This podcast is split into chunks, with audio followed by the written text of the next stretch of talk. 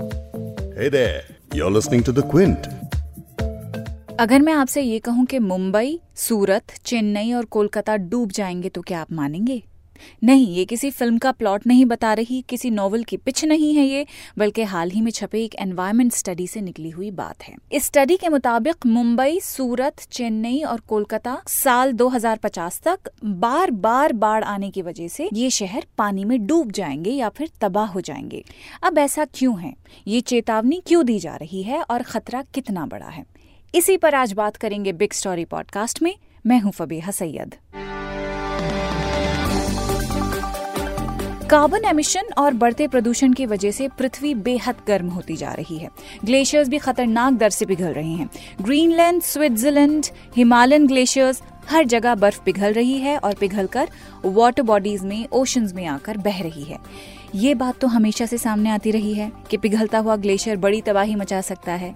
अब नई रिसर्च भी इसी बात की तस्दीक करता है। इस रिसर्च के मुताबिक, साल 2050 तक हालात ऐसे हो सकते हैं कि जिसकी आप अभी कल्पना नहीं कर सकते हैं। सी लेवल्स को लेकर जिस बात की, जिस तबाही की आशंका पिछली स्टडीज़ ने जताई है, वो डैमेज इस स्टडी के हिसाब से अब तीन गुना अधिक आबादी को प्रभावित कर सकता है।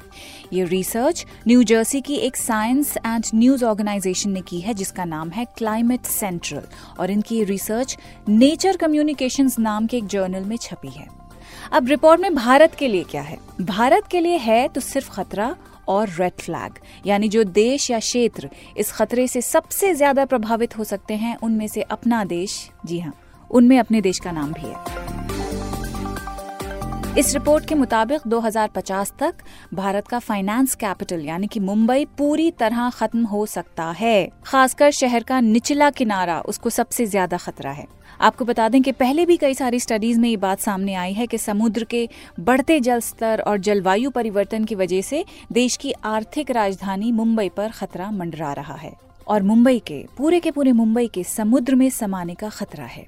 सूरत, चेन्नई और कोलकाता का भी यही अंजाम हो सकता है। इस स्टडी का हवाला देते हुए जिसकी हम बात कर रहे हैं इंडिया स्पेंड में छपी एक रिपोर्ट खतरे को बेहतर तरीके से समझा रही है। इस रिपोर्ट के मुताबिक, भारत में 35 करोड़ से ज़्यादा लोग कोस्टल एरियाज़ में हर साल आने वाली बाढ़ की जद में रहते हैं। अब ये आंकड़े बता रहे हैं कि खतरा देखकर भी हम क्लाइमेट के लिए कुछ खास करते नहीं दिख रहे हैं। हम पर्यावरण को नुकसान पहुँचाने वाली चीज़ों पर शायद उस तरह से ध्यान नहीं दे रहे हैं, उस तरह की तैयारी नहीं कर रहे हैं जितनी करनी चाहिए। और इसका नतीजा इस स्टडी में आप देख ही रहे हैं। अगर हालात हम यही नहीं संभाल पाए तो एक ऐसे डिजास्टर के किनारे पे पहुँच जाएँगे जहाँ से वापसी नामुमकिन हो सकती है। संयुक्त राष्ट्र भी इसे लेकर काफ़ी परेशान दिखता है। संयुक्त राष्ट्र महासचिव एंटोनियो ग्वेतरेज ने 2030 तक ग्लोबल कार्बन एमिशन में 45 परसेंट की कटौती के लिए कहा है, यानी कि बची एमिशन को कार्बन सिंक के ज़रिए रेगुलेट करना होगा। ये करना बड़ा ज़रूरी है ताकि 2050 तक जो तापमान है पूरी अर्थ का, वो डेढ़ डिग्री तक ही रहे और उससे ज़्यादा ना बढ़े। और यूनाइटेड नेशन बाकी देशों को इसी बात पर संजीदगी से सोचने के लिए और इस पर अमल करने के लिए कह रहा है। लेकिन भारत इस बात को लेकर कितना संजीदा है? ये समझने के लिए मैंने बात की बैंगलोर बेस्ड अर्बन कंजर्वेशनिस्ट और ट्री डॉक्टर विजय निशांत से ये बता रहे हैं कि कार्बन सिंक्स क्या होते हैं और भारत के कार्बन सिंक्स कितने सस्टेनेबल हैं A carbon sink is a natural reservoir that stores a carbon containing chemical compounds and accumulates over an indefinite period of a time. The process by which carbon sinks removes the carbon dioxide from the atmosphere is known as a carbon sequester. The India commitment to create additional of a carbon sink over 2.5 to 3 billion tons, but uh, it has not met the standard uh, till date and everything.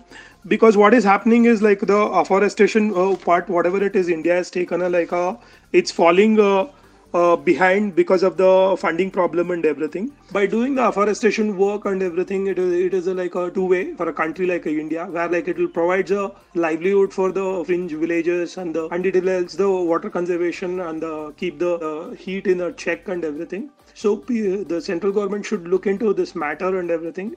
Immediately should start working and even like a grassroots level activi- activities and the people should get involved to plant more and more tree. इस साल हुई UN climate summit में PM Modi ने भी यही बात की कि उतना नहीं हो पा रहा जितना होना चाहिए। सुनिए उन्होंने क्या कहा। क्लाइमेट चेंज को लेकर दुनिया भर में अनेक प्रयास हो रहे हैं। लेकिन हमें यह बात स्वीकारनी होगी कि इस गंभीर चुनौती का मुकाबला करने के लिए उतना नहीं किया जा रहा है जितना कि होना बहुत अनिवार्य है।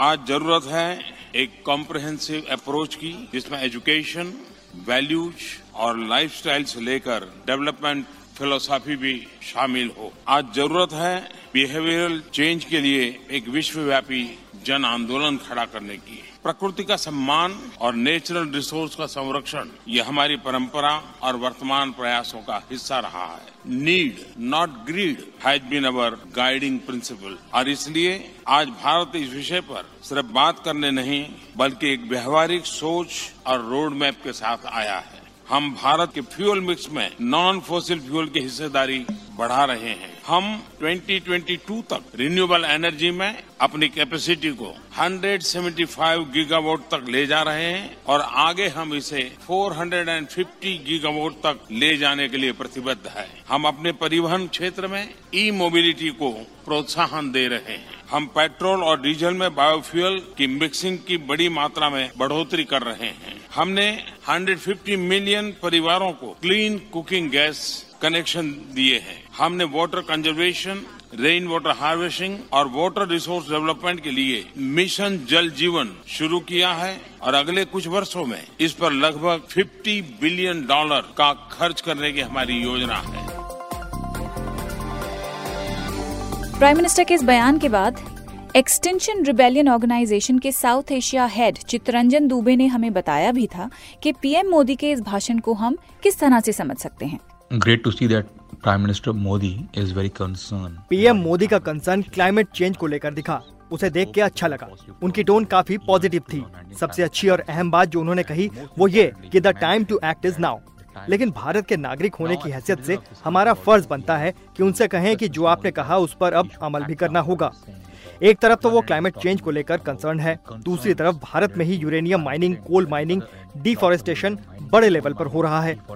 तेलंगाना में हो रही यूरेनियम माइनिंग कई हज़ार पेड़ तबाह कर देगी। दूसरा उदाहरण है मुंबई के आरे फॉरेस्ट का, जहाँ मुंबई मेट्रोपॉलिटन प्रोजेक्ट के तहत एक कार शेड बनाया जा रहा है, जिसकी वजह से 2800 पेड़ काट दिए जाएँगे। तो हम भी मोदी जी से रिक्वेस्ट करेंगे कि वो भी एक्ट नाव पर अमल करते हुए अब कुछ करें। मैं वाटर क्राइसिस को लेकर नीति आयोग की रिपोर्ट्स के बारे में भी बात करना चाहूँगा। नीति आयोग। जो कि भारत का थिंक टैंक है उसके हिसाब से 2020 तक भारत की 21 मेजर सिटीज़ में पीने का पानी नहीं होगा। अब सवाल ये उठता है कि इसके बारे में मोदी जी या उनकी सरकार क्या कर रही है? क्या कोई डाटा या रिपोर्ट है जो वो अपने देशवासियों के साथ शेयर करना चाहते हैं?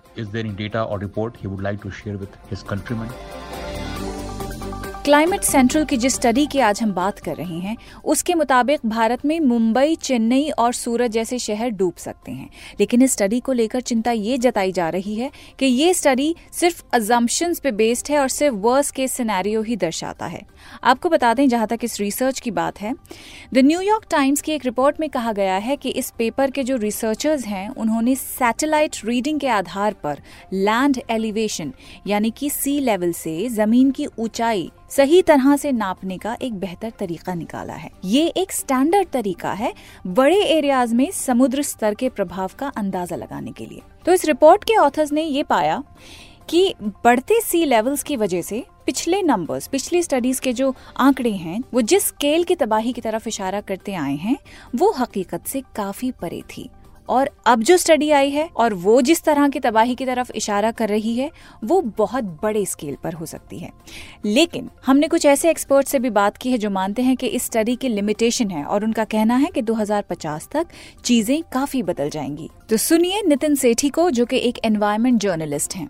So, any climate change prediction of what might happen to natural systems, including land, seawater rising, etc., is built on two basic factors. One is saying how much will the future emissions be. So, we have greenhouse gas emissions at present, but how will they continue to rise in, say, if this study says by 2050, then how much will the emissions rise till 2050? Plus, what would be the economic scenario around that time in society? So, all projections projections are basically mathematical modeling done on looking at these couple of factors together. Now, any report, I'm sure the original report has sites and says these are the projections we are estimating for uh, greenhouse gas emissions by 2050. This is the scenario, economic scenario we're looking at. If this comes true, then under those circumstances, we can perhaps see this level of flooding, and that also because it's a model, there's a standard inbuilt degree of error in it. Unfortunately, when most of us as journalists report it, we look at the most alarming bits of it, which is saying this will happen, not remembering to point out saying these are projections based on certain assumptions and caveats.